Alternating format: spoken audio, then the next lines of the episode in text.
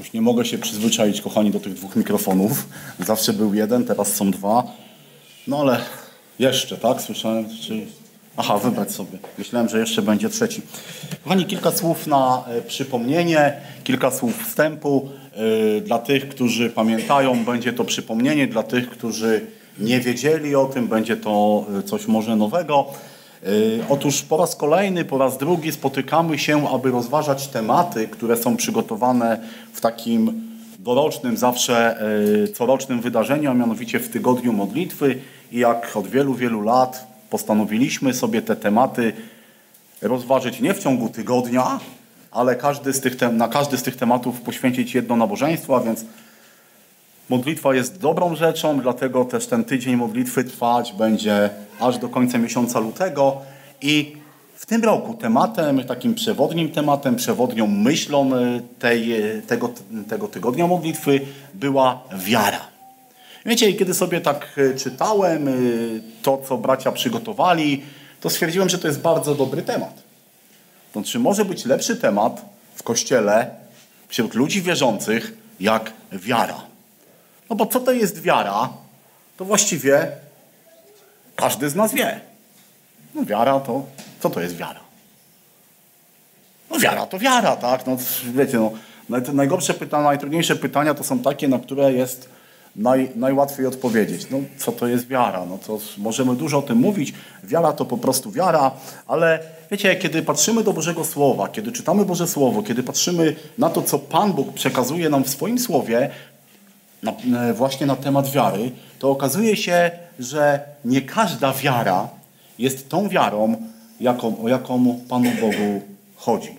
Chciałbym, żebyśmy otworzyli sobie taki przewodni fragment Bożego Słowa List do Hebrajczyków, 11 rozdział i przeczytajmy pierwsze, może 12 wersetów. Właśnie o wierze. A wiara jest pewnością tego, czego się spodziewamy, przeświadczeniem o tym, czego nie widzimy. Wszak jej zawdzięczają przodkowie chlubne świadectwo. Przez wiarę poznajemy, że światy zostały ukształtowane słowem Boga, tak iż to, co widzialne, nie powstało ze świata zjawisk. Przez wiarę złożył Abel Bogu wartościowszą ofiarę niż Kain, dzięki czemu otrzymał świadectwo, że jest sprawiedliwy, gdy Bóg przyznał się do jego darów i przez nie jeszcze po śmierci przemawiał. Przez wiarę zabrany został Henoch, aby nie osiągnął śmierci i nie znaleziono go, gdyż zabrał go Bóg, zanim jednak został zabrany, otrzymał świadectwo, że się podobał Bogu. Bez wiary zaś nie można podobać się Bogu, kto bowiem przystępuje do Boga, musi uwierzyć, że On istnieje i że nagradza tych, którzy Go szukają. Przez wiarę zbudował Noe, ostrzeżony cudownie o tym, czego jeszcze nie można było widzieć, pełen bojaźni, arkę dla ocalenia rodziny swojej, przez nią wydał wyrok na świat i odziedziczył usprawiedliwienie, które jest z wiary. Przez wiarę usłuchał Abraham, gdy został powołany, aby pójść na miejsce, które miał wziąć w dziedzictwo i wszedł, nie wiedząc dokąd idzie. Przez wiarę osiedlił się jako cudzoziemiec w ziemi obiecanej na obczyźnie, zamieszkawszy pod namiotami z Izaakiem i Jakubem, współdziedzicami tejże obietnicy. Oczekiwał bowiem miasta mające, mającego mocne fundamenty, które budowniczym i twórcą jest Bóg. Przez wiarę również sama Sara otrzymała moc przepoczęcia i to mimo podeszłego wieku, ponieważ uważała za godnego zaufania tego, który dał obietnicę. Przez to, y, przez, też z jednego człowieka, i to nieomal obumarłego, zrodziło się potomstwo tak liczne jak gwiazdy na niebie i jak piasek na brzegu morskim, którego zliczyć nie można. I może przeczytajmy do tego momentu. Wiecie, gdybyśmy czytali dalej ten, ten rozdział, to mieli, mielibyśmy tam jeszcze kilkanaście osób, których, o których powiedziane jest, że uczynili coś, że stało się coś w ich życiu przez wiarę. Wiara. Czytaliśmy te pierwsze wersety i tam słyszeliśmy, że jest pewnością, jest nadzieją. W tamtym tygodniu brat Daniel, który miał wstęp do całego tego e, fragmentu, do całego tego tematu, właśnie mówił o wierze, mówił o wierności, o tym, jaki jest Bóg, bo pamiętajmy też w liście do Hebrajczyków jest napisane, że to Jezus Chrystus jest sprawcą i dokończycielem naszej wiary. A więc to Bóg jest tym, który daje nam wiarę. Oczywiście każdy człowiek ma jakąś wiarę, no bo Tacy po prostu jesteśmy, że jesteśmy nauczeni, czy też po prostu życie nas zmusza do tego, żebyśmy wierzyli w pewne rzeczy. Każdy człowiek ma jakąś wiarę, ale tak jak powiedziałem, w Bożym Słowie wiara to nie jest tylko. Ta wiara to nie jest wiara w cokolwiek i wiara jakakolwiek. Wiecie, kiedy Bóg coś daje, to Bóg chce od nas konkretnych odpowiedzi. To Bóg chce od nas konkretnego działania. To nie jest tak, że Bóg coś nam daje i mówi, a teraz rób sobie z tym, co chcesz. Twoja sprawa. Dostałeś, to rób, co chcesz. Oczywiście my, jeśli coś dostajemy, to mamy takie przekonanie, że skoro to jest moje, to mogę z tym robić, co chcę.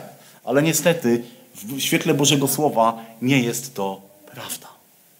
Tak jak powiedziałem, wiarę ma każdy. I kiedy czy, czytamy w Biblii, mówimy w Biblii o wierze, no to z czym nam kojarzy się wiara? No właśnie, przede wszystkim z Bogiem. Tak?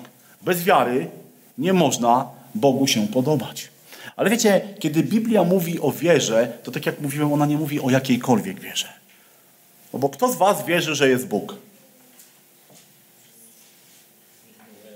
No nie wiem, niektórzy nie podnieśli ręki, ale mam nadzieję, że, że to nie było dlatego, że nie wierzycie, tylko po prostu, no, no nie wiem, bo jesteście zmęczeni. Prawda? Każdy wierzy, że jest Bóg. To wiecie, ja mam pytanie, no i co z tego? Wiecie, kiedy patrzymy na list Jakuba, to tam jest taki, takie słowo napisane, drugi rozdział, dziewiętnasty werset. Ty wierzysz, że Bóg jest jeden? Dobrze czynisz. Demony też wierzą. Więc zobaczcie, wiara, co powoduje to, że wierzysz w Boga? Totalnie nic. Może to jest brutalne, ale to, że wierzysz, że wiesz, że, wy, że Bóg jest, totalnie nic to nie zmienia w Twoim życiu. Wiecie, kiedy tutaj tak siedziałem, przypomniała mi się taka pewna historia ze Starego Testamentu. Pamiętacie historię Jozłego? Pamiętacie historię, kiedy on przychodzi, znaczy nie on, tylko wysyła wywiadowców, którzy idą do takiego wielkiego miasta Jericho. Oni udają się tam do pewnej niewiasty o imieniu Rahab. I co ona im mówi? My wiemy, całe to miasto wie, jaki jest Bóg. My wiemy, my pamiętamy, my doświadczyliśmy, my słyszeliśmy, jaki jest wasz Bóg. I co? I z tego całego wielkiego miasta, z tej całej wiedzy, którą oni mieli, kto został uratowany? Tylko ta kobieta i jej rodzina. Oni wszyscy, całe Jericho, potężne miasto, wiedziało o Bogu. I nic to nie zmieniło w ich życiu. Demony również wierzą, jak czytaliśmy, i drżą. Wiecie, one, one, demony bardziej wierzą w Boga niż chyba człowiek, ponieważ one go widziały. One miały z nim bezpośredni kontakt. I co? Wierzą, wiedzą i totalnie nic to nie zmienia w ich życiu. Tak samo wielu ludzi dzisiaj mówi, tak, ja wierzę w Boga, ja wiem o Bogu. Ale wiecie, wiedza w Boga to nie jest wiara w Boga. My możemy wiedzieć wiele rzeczy. My możemy znać Biblię i umieć ją zacytować. Możemy, wiecie, całą genealogię, chronologię biblijną mieć w małym paluszku, i nic to nie zmieni w naszym życiu. I my możemy mieć wiarę, że to jest prawda. My możemy mieć przeświadczenie, przekonanie, że to jest dobre i totalnie nic to nie zmienia. Bo nasza wiara to nie jest tylko wiedza. Bo wiecie, wiedza jest czymś, co możemy mieć, ale wcale nie musimy z tej wiedzy dobrze korzystać. Tak ten werset, który już mówiłem, 11 rozdział, 6, popatrzmy z tego samego fragmentu. Bez wiary zaś nie możemy podobać się Bogu. Kto bowiem przystępuje do Boga, musi uwierzyć, że On istnieje i że nagradza tych, którzy Go szukają. I wiecie, i tutaj jest tak, zobaczcie, jest powiedziane, że demony wierzą, no i kto, kto szuka Boga też musi co zrobić? Wierzyć, że On istnieje. Ale tutaj ten werset mówi nam coś więcej. On nie zatrzymuje się tylko na wiedzy. Tak, Bóg jest jeden, Bóg istnieje, ale Boże Słowo mówi, że ci, którzy przychodzą do Boga, muszą uwierzyć, że On istnieje i muszą Go szukać. To nie jest tak, że my mamy tylko wiedzieć o Bogu, ale naszym zadaniem, naszym obowiązkiem jest chęć szukania Boga. Wiecie, nie ma wiary, biblijnej wiary, jeżeli człowiek nie znajdzie w swoim życiu Boga. Jeżeli nie znajdziesz Boga, jeżeli nie pojednasz się z Bogiem, to nie ma czegoś takiego w Twoim życiu jak biblijna wiara. Wiecie, kiedy człowiek szuka Boga, na czym polega to szukanie Boga? Kiedy zaczynamy szukać Boga? Kiedy człowiek pogrążony w swoich grzechach, w swoich upadkach, w swojej bezbożności, zdaje sobie sprawę, jaki jest jego stan. Stan, w którym jest grzech, stan, w którym jest beznadzieja, stan, w którym jest wiadomo, że spotka mnie kara za moje życie w grzechu. Kiedy człowiek sobie to uświadomi, to wiecie, dochodzi do jednego wniosku. Ja sam nic z tym nie mogę zrobić. Bo nie jestem w stanie postępować tak, aby podobać się Bogu. I wiecie, kiedy jesteśmy w takiej beznadziejnej sytuacji, to wtedy, i to nie chodzi mi tylko o sprawy duchowe, ale zawsze, kiedy jesteśmy w jakiejś trudnej sytuacji, to zaczynamy szukać czego? Ratunku. Zaczynamy szukać pomocy. Zaczynamy szukać czegoś, kogoś, kto pomoże nam wyjść z tej sytuacji. I wiecie, kiedy człowiek uświadomi sobie swoją grzeszność, kiedy Pan Bóg tak mocno Ciebie dotknie, że będziesz widział swój beznadziejny stan, albo już to się stało w Twoim życiu, to wtedy zaczynamy szukać Boga. To wtedy zaczynamy szukać ratunku. I wiecie, Pan Jezus jest doskonałą odpowiedzią na to poszukiwanie. Ponieważ On stał się człowiekiem. Ponieważ On zmarł za krzyżu. Ponieważ On przelał swoją krew, aby każdy, kto wzywa Jego imienia, był zbawiony. Żeby każdy, kto do Niego przychodzi na kolanach, ze łzami, oddając Mu wszystko, co, całą swoją grzeszność, wtedy Pan Bóg mówi, że coś się zmienia. Stajemy się nowymi ludźmi. Stajemy się ludźmi, którzy nie tylko wierzą i wiedzą, że Bóg jest, ale ludźmi, którzy uwierzyli Bogu. Bo wiecie, wierzyć w Boga, a uwierzyć Bogu to jest bardzo, bardzo duża różnica. Bo uwierzyć Bogu znaczy, że wtedy, że ja Mu ufam, że ja Mu oddaję całe moje życie, że ja powierzam Mu swoje istnienie, że każdą chwilę mojego życia ja powierzam Bogu, że ja ją Mu oddaję. I wiecie, to jest ta wiara, o której bardzo, której Biblia mówi najczęściej. To jest ta wiara, która powoduje, że ja przychodzę do Chrystusa. W liście do Galacjan czytamy właśnie jakby potwierdzenie tego, o czym mówiłem, drugi rozdział, szesnasty werset. Wiedząc wszakże, że człowiek zostaje usprawiedliwiony nie z uczynków zakonu, a tylko przez wiarę w Chrystusa Jezusa i myśmy w Chrystusa Jezusa uwierzyli, abyśmy zostali usprawiedliwieni z wiary w Chrystusa, a nie z uczynków zakonu, ponieważ z uczynków zakonu nie będzie usprawiedliwiony żaden człowiek. Zobaczcie, My uwierzyliśmy i wtedy mamy usprawiedliwienie. Nie nasze dobre życie, nie nasze dobre uczynki, nie nasze wspaniałe działanie, ale po prostu wiara w Jezusa Chrystusa. To jest ta prawdziwa biblijna wiara. To jest to, co Pan Bóg wkłada do naszych serc. I wiecie, to jest wiara, która nie jest tylko czysto intelektualna, rozumowa, ale to jest wiara Twojego serca. To jest wiara, która motywuje Twoje codzienne działanie.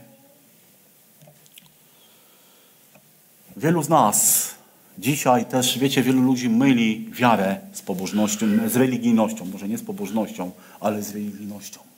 Wielu ludzi mówi, ja znam Boga, ja wierzę, dlatego pełnię pewne rzeczy, które, które, które no, uważam, że są dobre i na tym polega moja wiara. Ale wiecie, wiara to nie jest religijność. Oczywiście ona może mieć pewien wpływ na Twoją wiarę, ale w Izraelu Izraelici mieli coś takiego, co pamiętamy, że w pewnym momencie, mając świątynię, mając całe prawo Boże, oni zaczęli skrupulatnie to prawo spełniać, stali się bardzo religijnymi ludźmi, Powstały różne ugrupowania, które prześcigały się w posłuszeństwie Bożemu Słowu. Prawda? Najsłynniejsi z nich to wiadomo, faryzeusze, tak? Ludzie tak bardzo oddani Bogu, tak bardzo zakochani w Bogu, że starający się poprawić nawet Boga. Wiecie, ile było przykazań? 10? 613, dokładnie, słuchajcie, prawo Mojżesza zawierało 613 przykazań, nakazów, zakazów. No te 10 przykazań oczywiście to jest to, to najważniejsze, ale 613, wiecie ile faryzeusze sobie do tego zrobili? Do każdego po kilkaset albo nawet i więcej. Oni byli tak bardzo religijni i myśleli, że religijność jest że jeśli są religijni, no to będzie, będzie wszystko w porządku. Ale wiecie, ten sam list do Galacjan, piąty rozdział, szósty werset mówi, bo w Chrystusie jest, Jezusie ani obrzezanie, ani nieobrzezanie nic nie znaczy, lecz wiara, która jest czynna w miłości. Wiecie, pobożność, religi, religijność jest dobrą rzeczą. Dobrze mieć, mieć jest pewne religijne zwyczaje. Dobrze jest być w niedzielę w domu modlitwy. Dobrze jest mieć czas na czytanie Bożego Słowa. Dobrze jest mieć czas w środę być na społeczności. Dobrze jest w piątek na Discordzie być na modlitwie. I wiecie, dużo rzeczy jest dobrych, ale te rzeczy, tak jak czytaliśmy w Jezusie Chrystusie, nic nie znaczą. Tylko wiara, która jest czynna w miłości. Wiara, która jest czynna. Zastanówmy się przez chwilę, co to znaczy, że wiara jest czynna. List do Galacjan, drugi rozdział, dwudziesty werset. Czytamy tam coś takiego: Z Chrystusem jestem ukrzyżowany, żyję więc już nie ja, ale żyje we mnie Chrystus, a obecne życie moje w ciele jest życiem w wierze w Syna Bożego, który mnie umiłował i wydał samego siebie za mnie. Wiecie, Oto na czym tak naprawdę polega wiara. Ta wiara, o której czytamy w liście do Hebrajczyków, jest to to, że moje obecne życie nie jest moim życiem. To, że moje obecne życie jest życiem, w którym rządzi Pan Jezus Chrystus. Dawca wiary. Ten, który umarł. Ten, który powoduje, że moje życie jest życiem takim, aby się Jemu podobać. Wiara, biblijna wiara, to jest zaufanie Bożym obietnicom. To jest uwierzenie i zawierzenie Bogu, że to, co On mówi, jest prawdą. I wiara to nie jest, tak jak powiedziałem, tylko intelektualne przyswojenie tego. Wiara polega na życiu. Jeżeli masz biblijną wiarę, to nie znaczy, że wiesz o Bogu, to nie znaczy, że wspaniale możesz cytować Boże Słowo, chociaż to są dobre rzeczy i pożyteczne i właściwe. Ale jeżeli masz prawdziwą biblijną wiarę, to znaczy, że Twoje życie, Twoja codzienność, twój, Twoja każda chwila jest poświęcona, skierowana na Boga. To znaczy, że Bóg jest pierwszą osobą, o której myślisz, kiedy się budzisz, i ostatnią, o, o której myślisz, kiedy zasypiasz. Każda chwila jest życiem, jest chodzeniem, jest trwaniem z Bogiem. Wiecie, to nie jest tak, że my jako ludzie wierzący możemy sobie wybierać, kiedy chcemy z Bogiem żyć, kiedy z Bogiem chcemy mieć społeczność. No, Panie Boże, jest godzina 21, no to jeszcze 15 minut mamy dla siebie, a potem Ty sobie pójdź gdzieś, odpocznij, a ja zajmę się moim życiem. Nie, bo jeśli z Chrystusem jestem ukrzyżowany, jeżeli z Chrystusem jesteś ukrzyżowany, to nie ma Twojego życia to Twoje życie jest poświęcone, jest oddane całkowicie pod Bożą kontrolę. To znaczy, że w swoim życiu masz oddawać Bogu to, co się Jemu należy. A Jemu należy się z Twojego życia wszystko to, co jest w nim najlepsze. Właściwie tak naprawdę Bogu należy się wszystko z Twojego życia, bo to, co masz, to nie jest od Ciebie, tylko właśnie od Niego. Wiecie, i kiedy czytamy ten list do Hebrajczyków, kiedy patrzymy na ten jedenasty rozdział, to cały ten rozdział pokazuje nam przykład ludzi, tam bodajże dwadzieścia kilka osób jest wymienionych, przy których jest napisane przez wiarę. A więc mieli wiarę i słowo przez wiarę możemy też przetłumaczyć jako e, dzięki działaniu wiary, dzięki posiadaniu wiary, oni mogli pewne rzeczy uczynić. życie w wierze jest to, wiara jest czynna. I w życiu tych ludzi, którzy po kolei tam zostają wymienieni, jest pokazane, jak ta wiara działała w ich życiu. Że to nie była tylko teoria, to nie była tylko pewna wiedza, to nie były tylko pewne nauczone, wyuczone dobre rzeczy, ale to było ich życie. To było coś, co motywowało ich do działania. Co motywuje dzisiaj mnie i ciebie do działania? Dlaczego robisz pewne rzeczy? Albo inaczej, czy robisz te rzeczy dlatego, że robisz je dla Boga, czy robisz je dla siebie?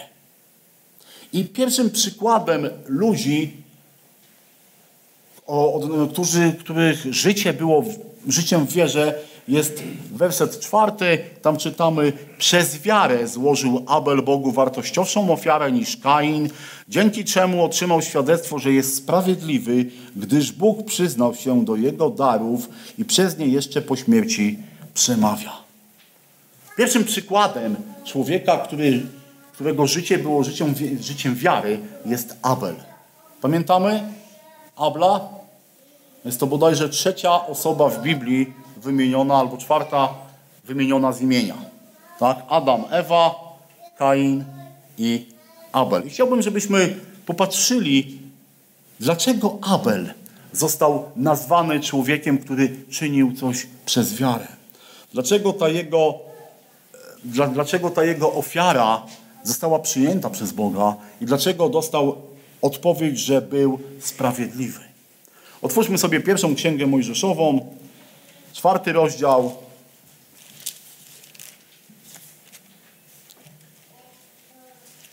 I przeczytajmy może pierwszych osiem wersetów.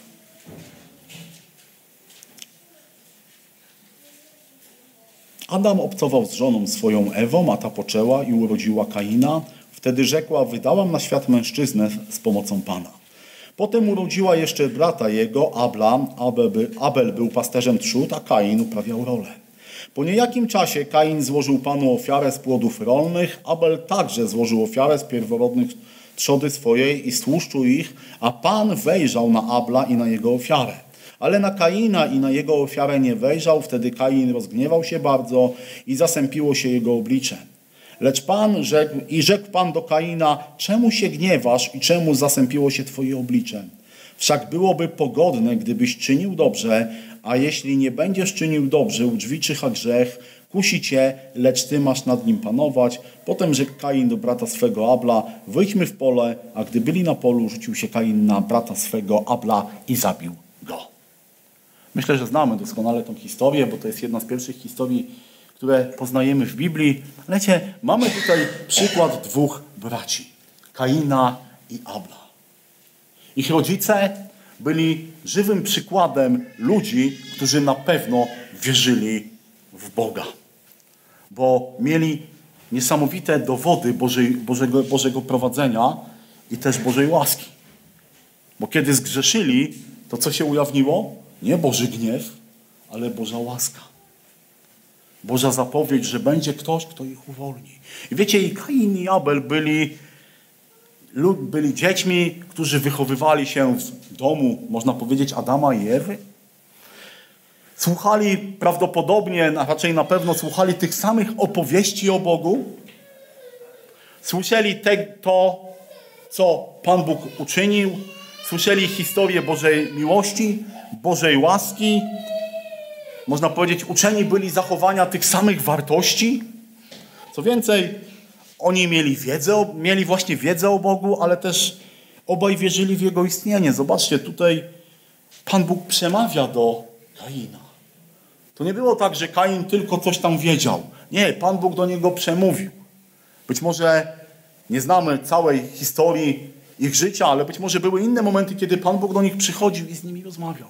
Byli to ludzie do, którzy wiedzieli o Bogu, którzy chcieli mieć relację i społeczność z Bogiem. I pomimo tego, że mieli właściwie ten sam start, to zobaczcie, że byli zupełnie inni.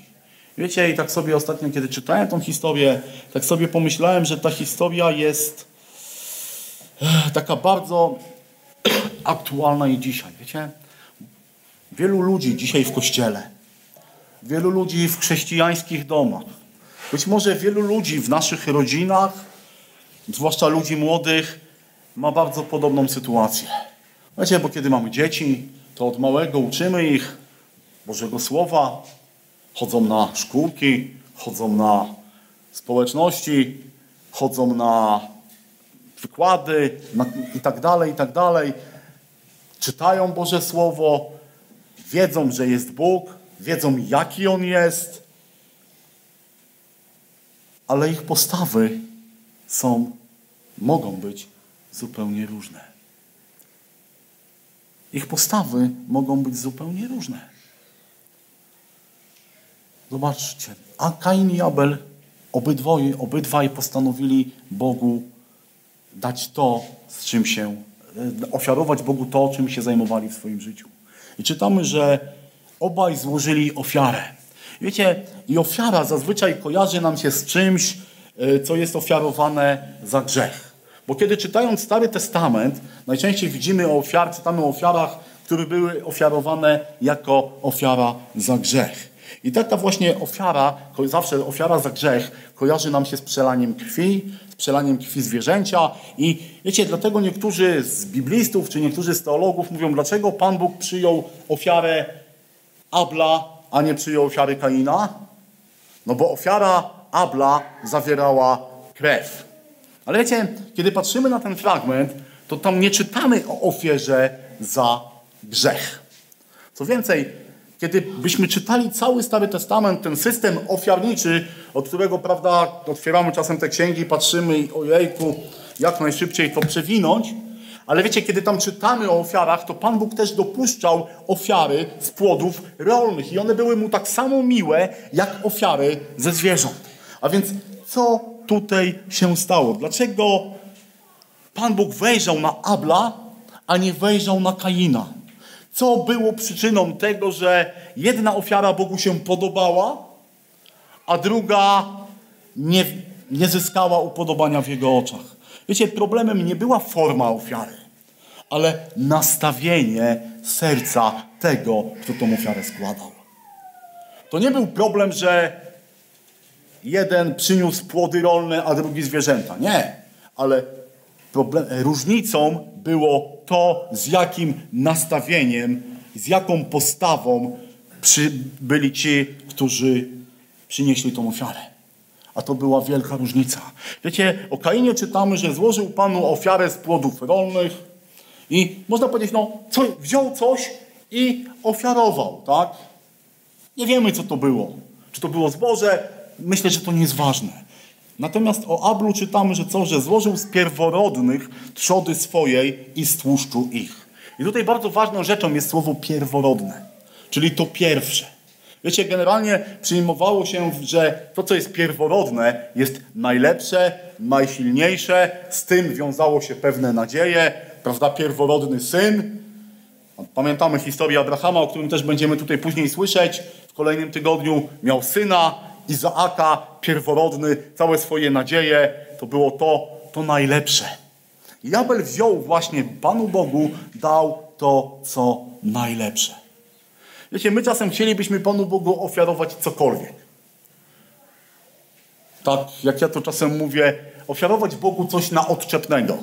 O, masz Panie Boże, dostałeś ode mnie i teraz daj mi żyć po swojemu, a jeszcze mi błogosław. To była taka postawa, którą bardzo wielu ludzi w Starym Testamencie miało. Przychodzili do świątyni, składali swój dar, kapłan brał, robił co musiał, a ci ludzie wychodzili z nastawieniem: Dałem Bogu, to teraz On musi mi błogosławić i nie wtrącać się do, do tego, co ja robię. Ale to nie jest postawa, którą widzimy w Biblii. To nie jest postawa wiary, którą wymaga od nas Pan Bóg. Kiedy otworzylibyśmy sobie pierwszą księgę Mojżeszową, czwarty, nie, momencie, piątą księgę Mojżeszową, przepraszam, y, szósty rozdział, piąty werset, tam na samym początku, kiedy Pan Bóg daje przykazania, mówi takie słowa, Będziesz miłował Pana Boga swego z całego serca swego i z całej duszy swojej i z całej siły swojej. Niechaj słowa te, które Ci dziś nakazuję, nie będą, będą w Twoim sercu, będziesz je wpajał w Twoich synów i będziesz o nich mówił, przebywając w swoim domu, idąc drogą, kładąc się i wstając. Przywiążesz je jako znak do swojej ręki i będą jako przepaska między Twoimi oczami. Wypiszesz je też na odrzwiach Twojego domu i na Twoich bramach. Pan Bóg mówi: Będziesz miłował z całej swojej duszy. Czyli nic w Twojej duszy nie będzie ważniejsze niż ja. Będziesz miłował z całego swojego serca. Czyli co? Nic w moim sercu nie będzie ważniejsze niż Bóg. Będziesz miłował z, całego, z całej swojej siły. A więc nie jakkolwiek, nie na odczepnego, tylko z całej swojej siły. Twoje myśli, Twoje pragnienia, Twoje dążenia, Twoje działania mają być nakierowane na Bożą, na Boga, na Boże prowadzenie, na Bożą wierność, na to, żeby się Jemu podobać. Tak było w życiu Abla. On przyszedł do Boga i dał Bogu to, co miał najlepszego. Ponieważ Pan Bóg ma prawo do tego, co jest najlepsze w Twoim życiu. Pan Bóg ma prawo do Twojego czasu. Pan Bóg ma prawo do Twojego portfela. Pan Bóg ma prawo do wszystkiego, co Ci daje. I Abel to wiedział. I Abel był o tym święcie przekonany, można by było powiedzieć, że Bogu musi dać to, co jest najlepsze.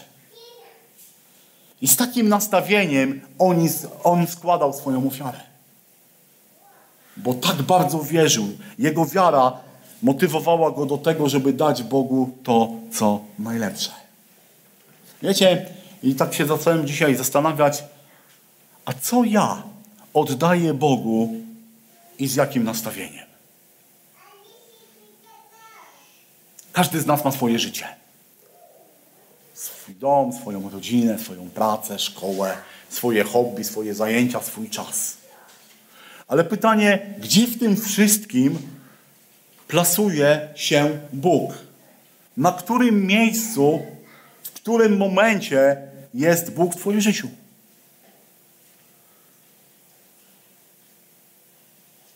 Co i jak Jemu oddaję? Dlaczego robię pewne rzeczy? Czy, wy, czy wypływa to właśnie przez wiarę, że moja wiara motywuje mnie do tego, żeby dawać Bogu to, co najlepsze? Czy też może właśnie jestem człowiekiem, który ma takie podejście kainowe. A, cokolwiek Bogu dam, to będzie zadowolony. Powinien się cieszyć, że w ogóle znalazłem chwilę, żeby mieć z nim społeczność. Myślę, że to my powinniśmy się cieszyć, że Pan Bóg daje nam łaskę tego, że możemy mieć z Nim społeczność. Wiecie, tak samo jest z całym naszym życiem. To nie jest tak, że życie z Bogiem, życie e, w wierze to jest tylko życie religijno-modlitewno-kościółkowe. Że wtedy żyję z Bogiem, kiedy jestem na społeczności, na zgromadzeniu, kiedy może w internecie słucham czegoś dobrego o Bogu. Ale nie. Życie z Bogiem i ofiarowanie swojego życia Bogu to jest przynoszenie Mu siebie każdego dnia i w każdej chwili. List do Rzymian, 12 rozdział, pierwszy werset, pamiętacie? Niech życie wasze będzie ofiarą żywą, świętą, miłą Bogu. Co? Gdyż taka powinna być duchowa służba wasza. Wiecie, duchowa służba to nie jest służba na kazalnicy. To nie jest służba pastora, starszego, przełożonego, lidera, nauczyciela. Nie. Życie Służba Boża to jest całe życie każdego chrześcijanina. Od momentu, kiedy się budzisz, do momentu, kiedy idziesz spać. Od momentu, kiedy się nawracasz, do momentu, w którym Pan Bóg do, ciebie, do siebie Ciebie odwoła. Całe Twoje życie jest służbą. Wiecie, dzisiaj w Kościele są potężne problemy, bo wielu ludzi nie rozumie tego, że życie jest służbą. To nie jest tak, że służba to jest, mówię, tylko w tym miejscu. Każda chwila, każdy oddech, każda myśl jest służbą Bogu. Każde miejsce, w którym jesteś, każda osoba, z którą rozmawiasz, Każda rzecz, którą widzisz, czytasz, przyjmujesz, słuchasz, jest weryfikowana w świetle służby Bogu. Już to kiedyś mówiłem, ale bardzo lubię to zdanie. Nie wiem, czy ja sam je wymyśliłem, czy gdzieś słyszałem, że Panu Bogu nie jest wszystko jedno. I Panu Bogu nigdy nie było wszystko jedno. Zobaczcie, kiedy czytamy Boże Słowo, to zobaczcie, Panu Bogu nigdy nie było wszystko jedno. Co robi Jego lud? Z kim się zadaje? Na co patrzy? Gdzie chodzi? Nie, bo Pan Bóg powiedział, jesteś dla mnie. Ja uczyniłem wszystko dla Twojego życia i pobożności, a Ty jesteś dla mnie. Co i jak oddaję dzisiaj Bogu? Wiecie, chciałbym przytoczyć pewną historię z Nowego Testamentu. Ewangelia Marka. Danielu, wybacz, znowu jej używam. Dwunasty rozdział. I wersety od 41 do 44. A usiadłszy naprzeciwko skarbnicy, przypatrywał się, jak lud wrzucał pieniądze do skarbnicy i jak wielu bogaczy dużo wrzucało. Przyszła też jedna uboga wdowa i wrzuciła dwie drobne monety, to jest tyle co jeden grosz. I przywoławszy uczniów swoich rzekł im, zaprawdę powiadam wam, ta uboga wdowa wrzuciła więcej do skarbnicy niż wszyscy, którzy wrzucali. Bo wszyscy wrzucali z tego, co im zbywało, ale ta ze swego ubóstwa wrzuciła wszystko, co miała, całe swoje utrzymanie.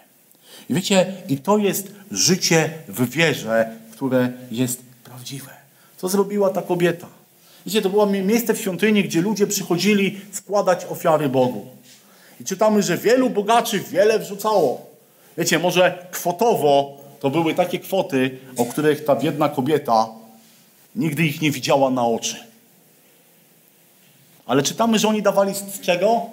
Z tego, co im zbywa.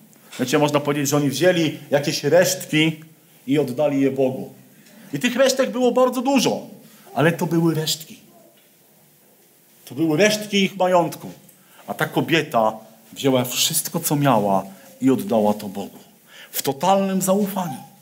W totalnym poddaniu się Bogu. I może wartościowo to było mało, kwotowo to było tyle, co nic. Ale co Pan Bóg powiedział? Ona dała wszystko. I teraz mi się przypomniała inna historia.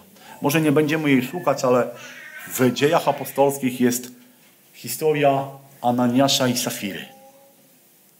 Oni sprzedali rolę i co? Przynieś, przyszli do apostołów, mówią, prosimy, proszę, oto jest nasz dar, nasza ofiara. Tyle, za tyle sprzedaliśmy, wszystko, co mieliśmy, oddaliśmy. I wiemy, jak ta historia się skończyła. Albo Piotr mówi, czy rzeczywiście? Czy za taką kwotę? Okazało się, że nie, że zostawili sobie. Nie wiem ile, większą, mniejszą, to nieważne. Ale zobaczcie, to jest też właśnie przykład życia, przykład oddawania Panu Bogu tego, co ma dla Niego wartość. Całego swojego życia, powierzenie Mu. Ta kobieta powierzyła całe swoje utrzymanie. I wiecie, jestem przekonany i mogę sobie dać, uciąć nawet rękę, że Pan Bóg zatroszczył się o tą kobietę. I nie była głodna, ponieważ ona zawierzyła. Ponieważ przyszła do Boga i dała to, co miała najlepszego. Czasem nam się wydaje właśnie, że bardzo mało możemy Panu Bogu dać.